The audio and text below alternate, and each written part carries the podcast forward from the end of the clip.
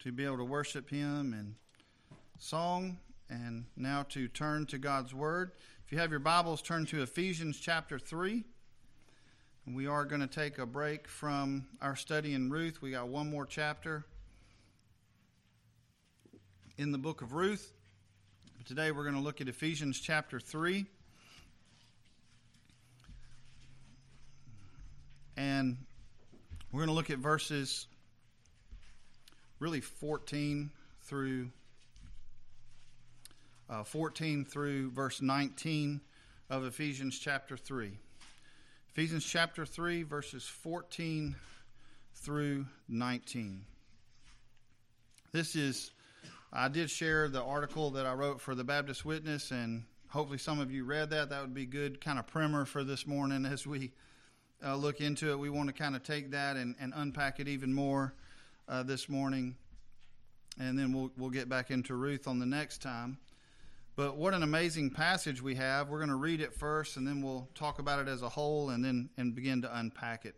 Ephesians chapter 3 beginning in verse 14 we read for this cause I bow my knees unto the Father of our Lord Jesus Christ of whom the whole family in heaven and earth is named that he would grant you according to the riches of his glory to be strengthened with might by his spirit in the inner man that Christ may dwell in your hearts by faith, that ye, being rooted and grounded in love, may be able to comprehend with all saints what is the breadth and length and depth and height, and to know the love of Christ, which passeth knowledge, that ye might be filled with all the fullness of God.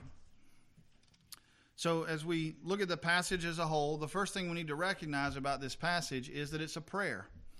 And just kind of as a side note, as you're reading your Bible, and, and I hope you are reading your Bible on a regular basis, one of the first things you can do is just really kind of get the context. What's really going on? Well, this is a prayer because Paul says back in verse 14, For this cause I bow my knees unto the Father. And he tells who he's praying to um, to the Father of the Lord Jesus Christ, of whom the whole fa- uh, family in heaven and earth is named that he would grant you. So he says, This is what my prayer is when I pray for you for the Ephesians.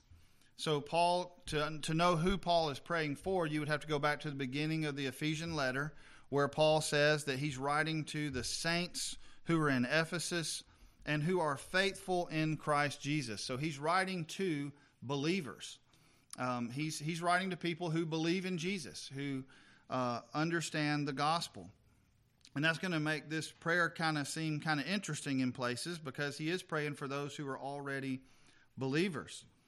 And so as we look at the at the whole prayer as a whole, you can tell just by reading it, there's a whole lot in, in a small, small little short um, three or four verses here, uh, talking about the love of Christ, talking about our comprehension of it, the fullness of God, all of these different things, all in a in a little small few verses. So, what we really have here is Paul, he asks for two things in verses 16 and 17. He asks the Father for two specific things. And then in verses 18 and 19, he gives two reasons for that. He said, Okay, I'm asking for these two things for the believers, for those who are faithful in Christ Jesus in Ephesus. I'm asking for these two things. And here's why. Here's, here's the purpose of why I'm asking for this for the believers. I'm asking God for these things. So that's kind of the structure of this prayer. And and then in those statements of purpose, we get you know a lot of truth that he just kind of unpacks for us there uh, about the love of God and the fullness of God in Jesus Christ. So the first thing that Paul asked for, we're going to start here. The first thing that he asked for is in verse 16, and that's to be strengthened in the inner man. So point number one this morning is strengthened in the inner man. Strengthened in the inner man. Now, strength is a trait that a lot of people in this world seek after, right? Have you ever met these guys who walk around and their arms don't meet their, their body? You know, they kind of walk like this. Um, we, we admire strength in our culture. Um, and, and that's not all, by the way, a bad thing. Uh, we love to watch athletic contests. We love to see feats of strength. It's been that way forever. you know, when the Olympics are in session, I don't know about your family, but when the Olympics are in session and they're having the Olympic Games, my family, we're watching the TV a lot. We're, we're trying to catch up with all the different events. And that one's really neat because it kind of combines athletics and patriotism because we're cheering for the USA and, you know, USA competing against other countries, so we get patriotic about it. Some people get more into it than others. Uh, some people have particular antipathy, antipathy towards certain countries. They might even have catchphrases about that, you know, about uh, different countries. So, but we, we enjoy athletic competition, and, and strength is something that's admired in our culture. And I love um, that it's not necessarily a bad thing for that, and we pray for that quite often. So while the, the culture of strength, sometimes we get a little obsessive about it, but without strength, nations would fall, leaders would fall, personal health would diminish, Christians lose heart. All of those things happen when there's not strength in a culture and a society. So even physical strength is not necessarily a bad thing. I don't know about you, but I want the United States to be strong. I want our country to be strong. I think that's a good thing. I want our military to be strong. And the reason why I think is very biblical because I want our, our nation to be strong and our military to be strong because I enjoy religious freedom. I, I enjoy the fact that we're able to meet here this morning and worship as we see fit uh, without fear of persecution. There are countries this morning where they have to meet in fear because at any moment the government itself might come in and try to break up their worship service. So I like a, a strong country and, and the strength of freedom, all of those things are good. But that's not at all what Paul prays for. So think about your own prayers. I'll think about mine. You think about yours. And I think it'll step on our toes a little bit because Paul doesn't pray about anything for physical strength in this particular prayer. There's places where he does in the Bible. But in this prayer, he doesn't pray for healing, for physical wellness, for anything. He prays for strength in the inner man. He says there's something that's really, really important, and, and honestly and truthfully, even way more important than physical health and physical strength is for the strength of the inner man. So he prays that that they would be strengthened in the inner man, strengthened with might by his spirit in the inner man. Now, he says this according to the riches of his glory. So he's praying to someone He's praying to God the Father who has the ability uh, to grant this request. So, you know, I think sometimes we forget that as well. We pray as though we're praying to God and, well, it might happen, it might not. We're praying to a God who can accomplish all His will. If it's within His will, there's no ask too big. Uh, and if it's not within His will, uh, it won't matter. It's not because He doesn't have the resources, it's because He it's not in His will. So God has an infinite supply of glory and power and majesty and all of the things that He would need to grant our request. And God grants uh, this inner strength in such a way that it's going to draw attention to His glory and His grace, not to us, not to the strong, but to needy people. While so, like like uh, with human strength, you know, we, we try to, you know, brag about our muscles getting bigger or because we lift weights or whatever it is we do to get stronger. The Spirit glorifies God by the strength that comes through Christ, and that, that strength is made perfect in weakness, which we're going to see uh, even in more detail later on. So, you know, regardless of how strong that you think you are, I love the way Brother Mike Stewart brought this out in his article on this section of the of the Scripture. He said. Um, regardless of the size of your biceps, your bank account, your intelligence, or anything owned by you, this strength is not only necessary but available to you according to his greatness and not your own. In other words, this strength that Paul is praying for in the inner man, it's not something you can buy.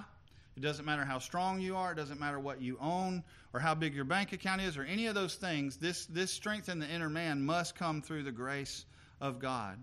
So there's there's not anything inherent to us that can bring it to us, and we will see that. That's an important part of this whole passage as a whole. That this is something that must be granted to us by the Lord, the ability even to see who Christ is.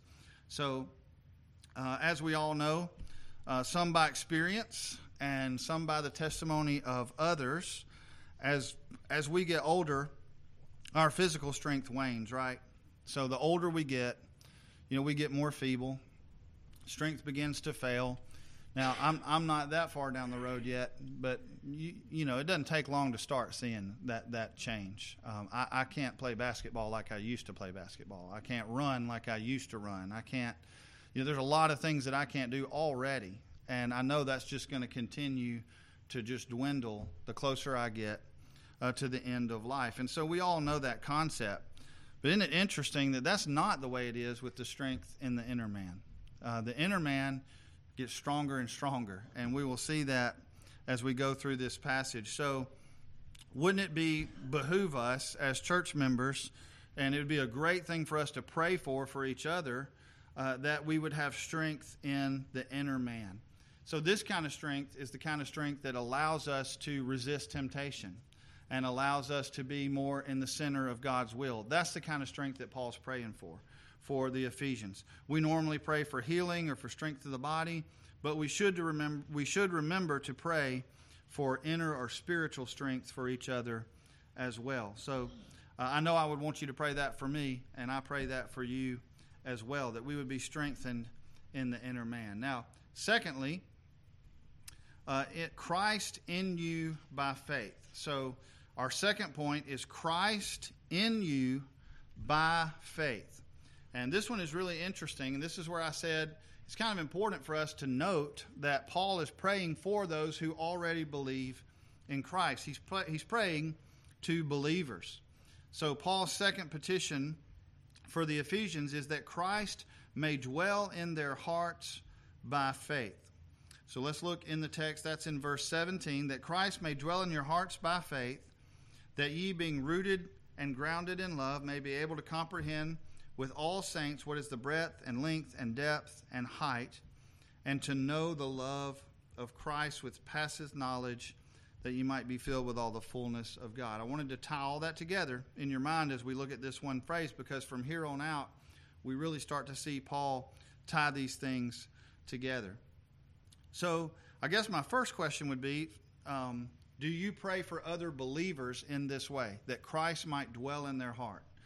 That that's that's something that we probably don't hear a whole lot. You know that because we think, well, if they're a believer, Christ does dwell in their heart, and that's correct. That's right. So let me get that out of the way. That's true. Christ does dwell in the heart of those who believe, and and certainly we know that those who are regenerated and converted, they're indwelled by the Spirit of God, and Christ lives in the heart of every true believer. So then, why would Paul pray that Christ may dwell in their hearts by faith? I'm going to I'm going to read to you uh, what John Gill said about this, and then we'll kind of unpack it a little bit. He said about this indwelling presence of presence of Christ in the heart. He said, "It's as a king in his palace to rule and protect them, and as a master in his family to provide for them, and as their life to quicken them. It is a consequence of their union to him, and it's expressive of their communion with him." And is perpetual. Where he once takes up his residence, he never totally and finally departs. And I say amen to that. So he, he expresses the truth also that sin remains and opposes and rebels against the king in this palace. So let's first just establish the fact that Christ does live in the hearts of believers. Go to Romans chapter 8 and verse 9. Romans chapter 8, verse 9. But ye are not in the flesh, but in the Spirit, if so be that the Spirit of God dwell in you. Now, if any man have not the Spirit of Christ, he is none of his.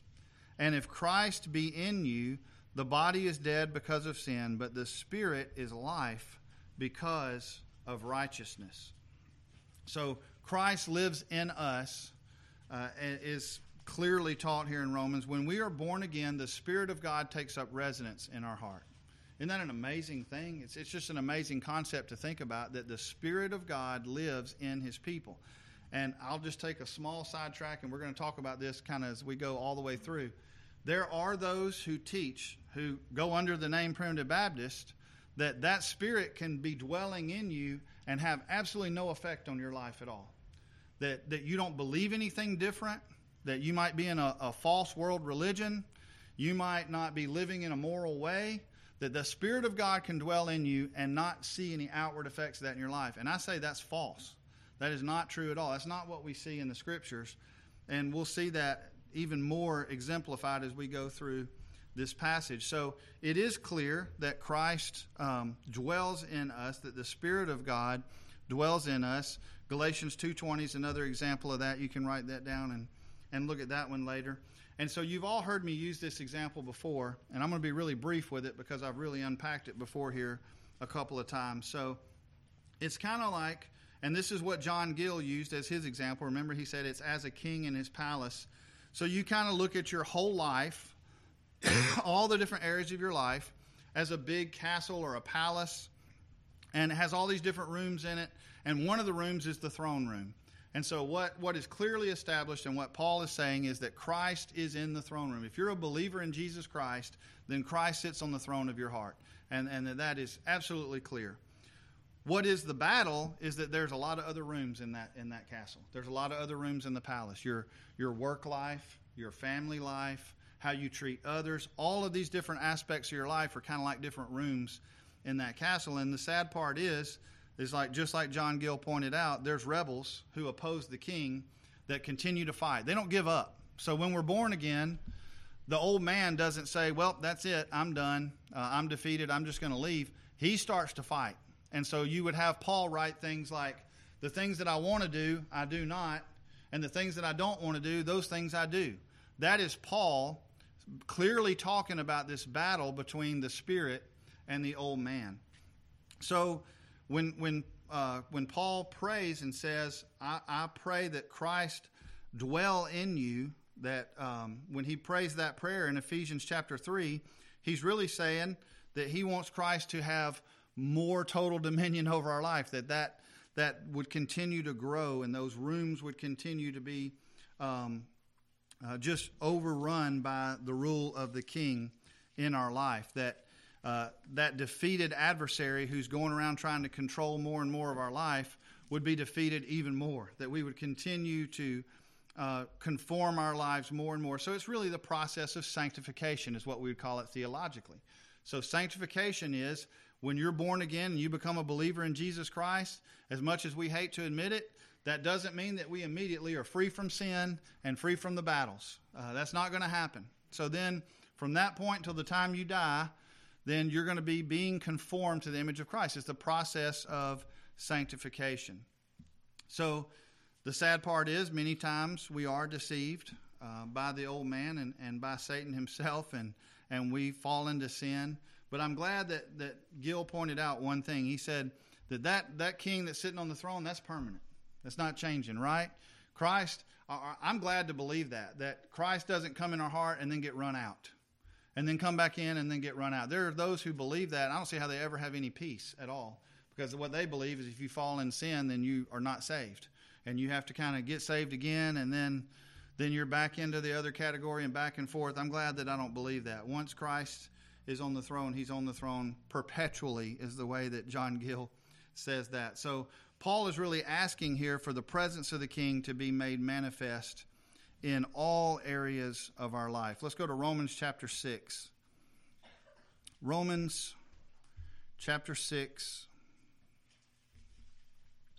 verses 12 through 14. Let not sin therefore reign in your mortal body, that you should obey it in the lust thereof. Neither yield your members as instruments of unrighteousness unto sin but yield yourselves unto God as those that are alive from the dead, and your members as instruments of righteousness unto God. For sin shall not have dominion over you, for ye are not under the law, but under grace. So, what is what is Paul saying here? You know, when you are born again, you are free and, and converted, you are freed from being a slave to sin. Now, here's what that means. That doesn't mean, like we've already said, that you're not going to sin anymore. But it does mean that you have power over that by the Spirit that lives in you. So when we do that, we are willfully yielding ourselves to the old man. We have the power to overcome that, but we are willfully yielding ourselves to the old man. What a sad thing that that is. So Let not sin therefore reign in your mortal body. It's kind of the same picture that we painted with the, the palace or the castle and all the different rooms. Don't give up any territory. In, in every way that you can, uh, yield your members as instruments of righteousness unto God. So that's really what Paul is praying for here in this passage. Also, Ephesians, we'll go back to Ephesians, but go over to chapter 4, uh, verse 22 through 24. That you put off concerning the former conversation the old man, which is corrupt according to the deceitful lusts, and be renewed in the spirit of your mind, and that you put on the new man, which after God is created in righteousness and true holiness. So, on a daily basis, is it true? So, we go back to Paul's prayer. It's kind of odd because Paul is praying for those who already believe, who Christ dwells in their hearts, that Christ may dwell in their hearts.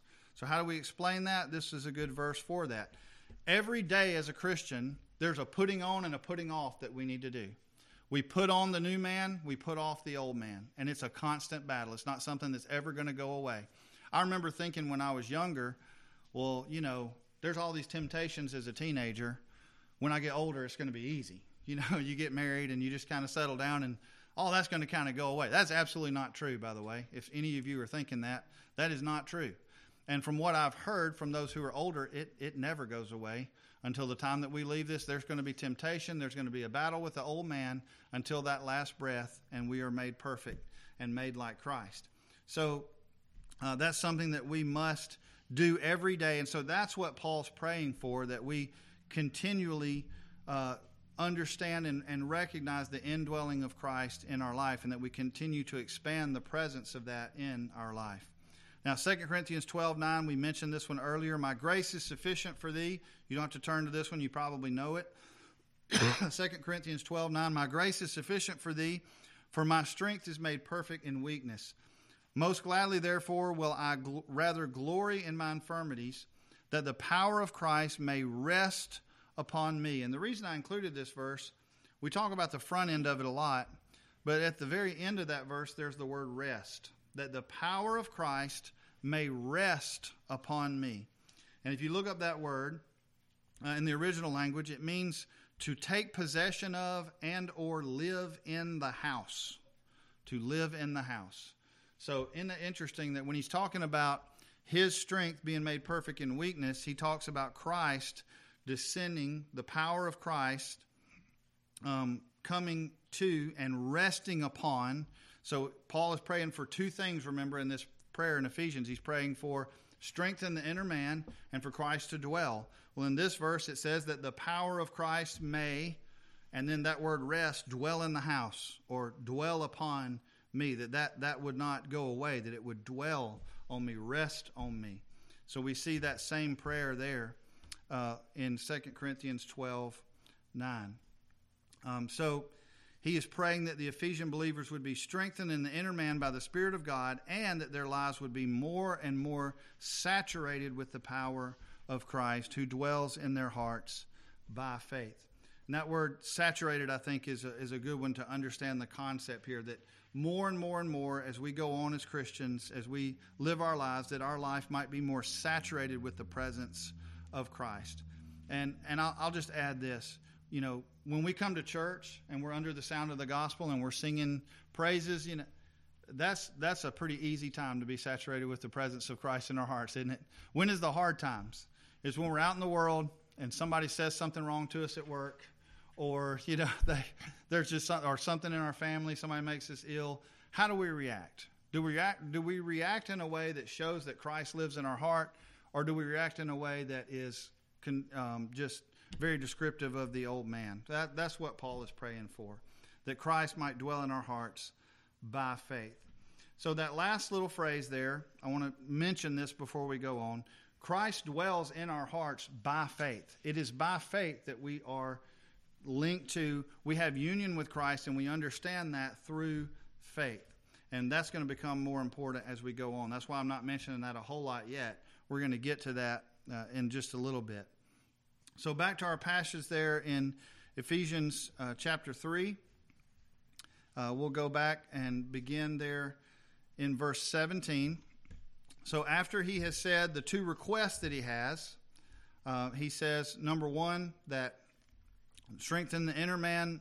And then the second request in verse 17, that Christ may dwell in your hearts by faith, that ye being rooted and grounded in love. This is kind of an interesting phrase in this. So our third point is strong roots and firm foundations. Strong roots and firm foundations. So this phrase kind of seems somewhat disconnected in this passage. Really, if you study the passage, it kind of seems disconnected. If you go back to the original language, it is a separate phrase, it's this clause, and there's no way, even with the original language, to tie it to either what comes before or after. It's just kind of there, it's right in the middle. And to make sense of it, you have to really look at the whole passage as a whole. So Paul says, uh, like we said in verse 17, that Christ may dwell in your hearts by faith, that ye, being rooted and grounded in love, it's kind of a parenthetical statement, may be able to dwell, may be able to comprehend with all saints what is the breadth and length and depth and height. So, what does this little statement mean? Well, like we said, he's talking about rooted and grounded in love. Rooted is an agricultural term. I think we all understand that. It's talking about the roots. Um, the way I think about it, the easiest way for me to think about it is something I can see the roots of, right? You know, all these plants have roots, but if you walk up to a tree, you can see the roots sometimes. So we, we think about it more. And especially because a tree growing up very tall, it has to have a strong root structure or it would just fall down. So uh, a big, you know, tree, we think of a big oak tree or something that has a really extensive root system that's going down into the ground. And that root system does a couple of things. Number one, it brings nutrients and water and all the things that the tree needs to grow. And secondly, it, pro- it provides stability. It keeps the tree stable from, from falling over. So as the roots dig deeper into the ground, the branches are able to grow higher.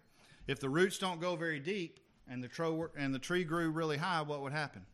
It would just fall right out. I mean, would, first wind that came up, the tree uh, would fall down. So without the roots, the tree would not be stable and it would not be able to sustain growth. And I think that's exactly why that Paul mentions that in this context. Because what he's going to start talking about from this point on is our growth in, in the love of Christ and that we comprehend and grow in, that we abound in the love of Christ. Colossians 2, verse 7, and turn there. Colossians 2, verse 7, it says, rooted and built up in him and established in the faith as ye have been taught, abounding therein with thanksgiving. So the same terminology there, rooted and built up in him, established in the faith as you've been taught, abounding therein with thanksgiving. The concept of abounding, I think, is really very much what Paul is after in our text in Ephesians. That's what Paul has in mind in his prayer for the Ephesians when he prays for them for inner strength and that Christ would dwell in their hearts. The, the overall purpose, we're going to unpack two of the specific purposes, but the overall purpose is that they would abound. I think that's really, we can narrow it down that much. So Paul has this concept of abounding in mind. And as the roots get deeper, trees grow taller. And that's what he means by abounding, that we would grow more and more in the faith and in the love of Christ. That's the desire of Paul for the Ephesians and for us today, the believers today. So, the other word that Paul uses is grounded, and that same word is found in Matthew 7 25. In Matthew 7 25, if you don't know the passage, we don't have to turn there. You're going to recognize this story real quick. Do you remember the little children's song about the wise man built his house upon the rock? It's a children's song, but it's got a huge message, right? for everybody's life. And most of those children's songs are that way, by the way. But the wise man built his house upon the rock. well, that word is the exact same word. Um, in Matthew 7 25, it says, That house was founded upon a rock. Well, that word founded is the same word that's used uh, in Ephesians chapter 3. So it's talking about foundations. Uh, the passage in Matthew teaches us the, necess- the necessity of a strong foundation. You remember the story? Um, the wise man built his house upon the rock, and the rains came, and the winds blew, and all of those things happened, and that house stood firm. But the foolish man built his house upon the sand. He didn't have a strong foundation. And when the rains came and the, and the floods came and the winds blew, that house fell. And the scripture doesn't even stop there, right? It says, and great was the fall of it. it had a great fall. So any builder will tell you uh, the, the, that foundations are extremely important. Any good builder knows that a strong foundation is essential. When I was studying this, I was remembering about our little project out back. You know, and, and that's a that's a pretty strong foundation that we got back there. We had to pour that thing pretty solid, pretty good footings, and the reason why there's a baptistry in there. And when you fill that thing up with water, that's going to have a lot of weight. It's going to be a lot of weight. So the foundation had to be strong. Otherwise, we would spend all this money and build, and then we'd fill the baptistry up with water, and the whole thing would come crashing down. Right? It has to have a strong foundation. And the wise man in, in Matthew 7, he built his house on the rock, and when the storms came, the foundation was strong. Well, we will not be able to abound and grow if our lives are not founded on the solid foundation of Jesus Christ. So, Paul is saying, as we talk about abounding, I want to remind you about something. You need to be rooted and grounded. You need to have your roots deep. You need to have a strong foundation in Jesus Christ because we will not be able to abound and grow. We can't build up if the foundation is not sure. Um, the more the more firm the foundation is, or the further the roots go down into the love of Christ, the greater we will a- be able to abound in faith and love. So, placing our faith in anything other than Jesus Christ is building on sand, and that'll just lead to a great fall. So, that's his kind of sidetrack there in the middle that's important for us to understand because we're going to talk about abounding. Now, fourth, the fourth thing that Paul's going to bring up, I think, is probably, if I looked at the whole passage as a whole, I would say this is probably the key key concept and key verse of the whole. And this is the, the purpose that he's going to get to for why he's asking for these things. And it's to be able to comprehend. So our fourth point is able, able to comprehend. So back in Ephesians 3, going to our text we see in verse 18, he says this about being rooted and grounded in love, may be able to comprehend with all saints what is the breadth and length and depth and height. So, what is that we can see the love of Christ? What is the breadth and length and depth and height? All these different dimensions of it. So, these truths about roots and foundations help us understand this first purpose that Paul uh, prays for the Ephesians um, the petitions he made on behalf of them. Both of the purpose statements, and this is a little bit detailed, but I think it's important for you to understand and to know. Both of the purpose statements that we're going to talk about, if you look in the original text, they begin with this little Greek word called hina, and I know that doesn't mean anything to you, but that word means in order that. So Paul is praying for certain things, and we mentioned this in the beginning, in order that this might happen. So he doesn't just pray for the end result, he prays for the foundational things that it's going to take so that these things will happen in your life. I think that's really interesting for us to think about in our own prayers. Do we always pray for end results, or do we pray for the things that are going to lead to uh, things in people's life? So Paul prays for two specific things, and then in order that these things might happen. So you could read it this way I'm praying for strengthen the inner man and for dwelling of Christ in your hearts, being rooted and grounded in love, in order that you may be able to comprehend with all saints what is the breadth and depth and length and height, all of those different dimensions. So, the first purpose of Paul's petition involves comprehending or knowing the love of Christ. And he says it's the love of Christ which passes knowledge.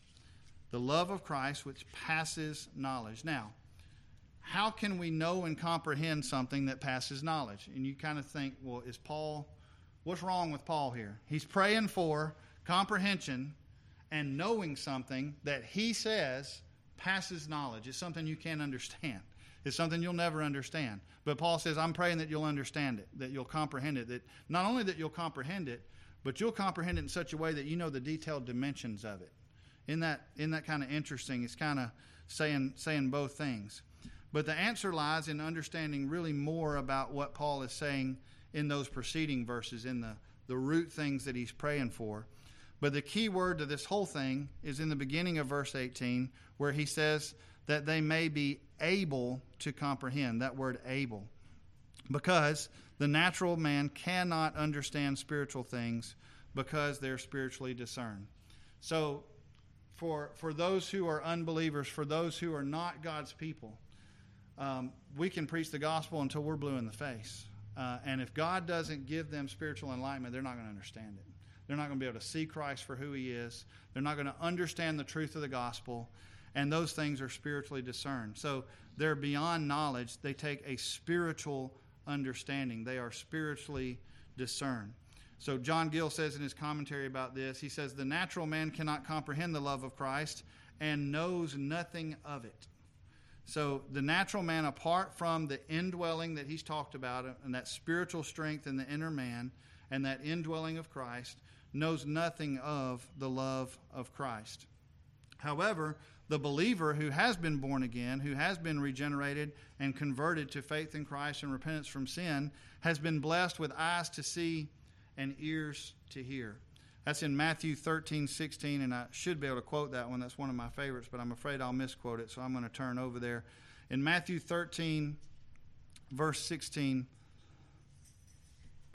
we read, But blessed are your eyes, for they see, and your ears, for they hear. For verily I say unto you that many prophets and righteous men have desired to see those things which ye see, and have not seen them, and to hear those things which ye hear, and have not heard them. So our, our eyes and ears must be opened by a spiritual ability that comes only through the immediate regeneration of the Holy Spirit. Now remember, immediate doesn't mean right away, it means without means. Um, our people, some of our people get accused a lot of believing in immediate regeneration. I don't believe in that. I believe that um, the gospel has has no, there's no power in the gospel to give you spiritual life. Uh, the Holy Spirit does that apart from means, apart from the use of any means. The Holy Spirit gives life just the same way that God created the world when He said, Let there be light. Did He use any means in that? No, He spoke it into existence. So I believe that that happens in the same way. But then, I think also very important is then we hear the gospel and we're able to respond to the gospel. We're able to comprehend the love of Christ, we have the ability, that spiritual ability that comes only through immediate regeneration, to come to Christ. And I think that's also very important. That doesn't need to be thrown away either. So, the believer is strengthened by the Spirit in the inner man, and Christ dwells in the heart by faith. So, the purpose of Paul's prayer is that believers would grow in and understand more clearly the love of Christ. And that's accomplished through the work of the Spirit uh, in us and through the indwelling of Christ in our hearts by faith. And it's not merely a head knowledge, it's an experiential knowledge that grows. And I think this word is key and is progressively seeing more and more of the eternal dimensions of the love of Christ.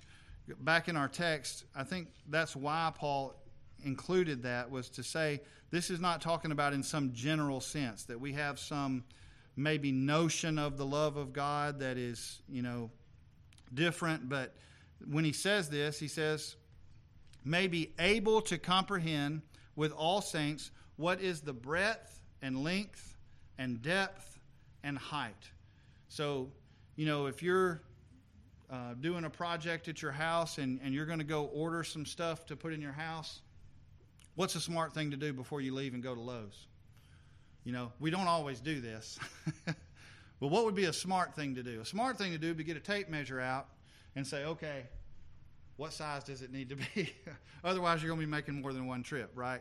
So Paul is saying, I'm not talking about some nebulous concept of God, right? That's not, that's not what Paul wants for the believers. He said, I want you to know detail. I want you to know the breadth and the length and the height and the depth, all the different aspects of the love of Christ, to know the love of Christ, which passeth knowledge. It's something that's beyond understanding, but I want you to be progressively seeing more and more and more of the eternal dimensions of the love of Christ. So go back to our picture that Paul painted about the tree and about being rooted.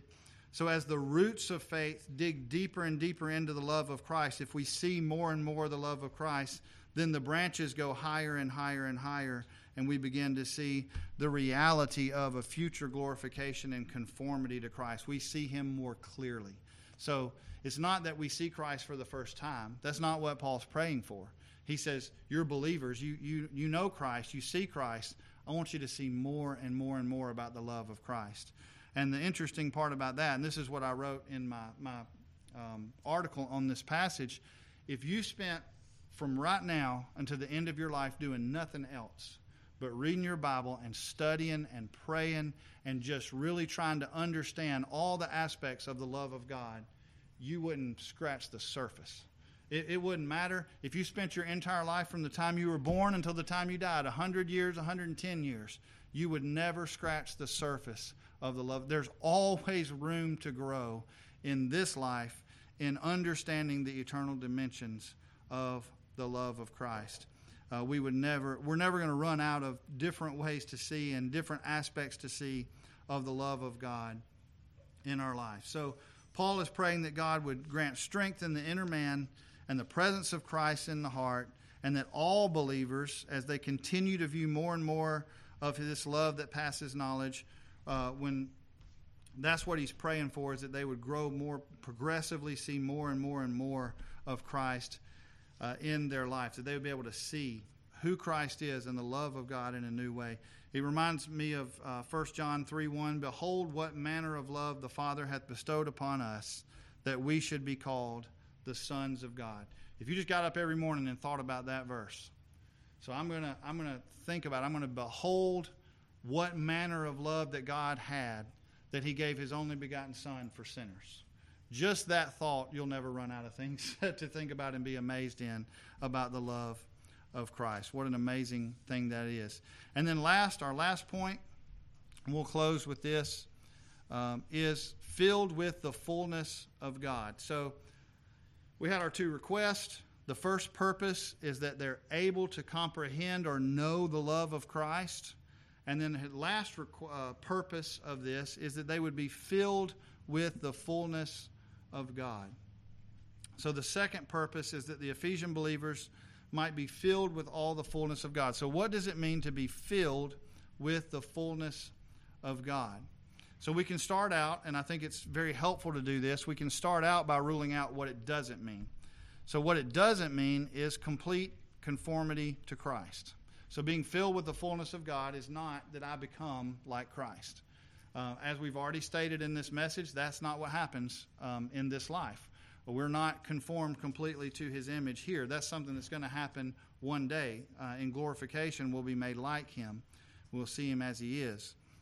But that doesn't happen here. So it doesn't mean complete conformity to Christ. It doesn't mean reaching a state of sinless perfection. I think that one's pretty obvious. At least it is to me. I think it would probably be to you too, that we don't reach a, reach a state of sinless perfection in this life. I proved that one too many times in my own life. Or a perfect understanding of the divine nature, a complete understanding of who God is. Um, we, that's like I said, we could study from now until the time we die. We would never have a complete understanding of who God is. By the way, that's why He's God. It's because we can't understand Him. If, if, if you could understand all there was to know about God, He wouldn't be God.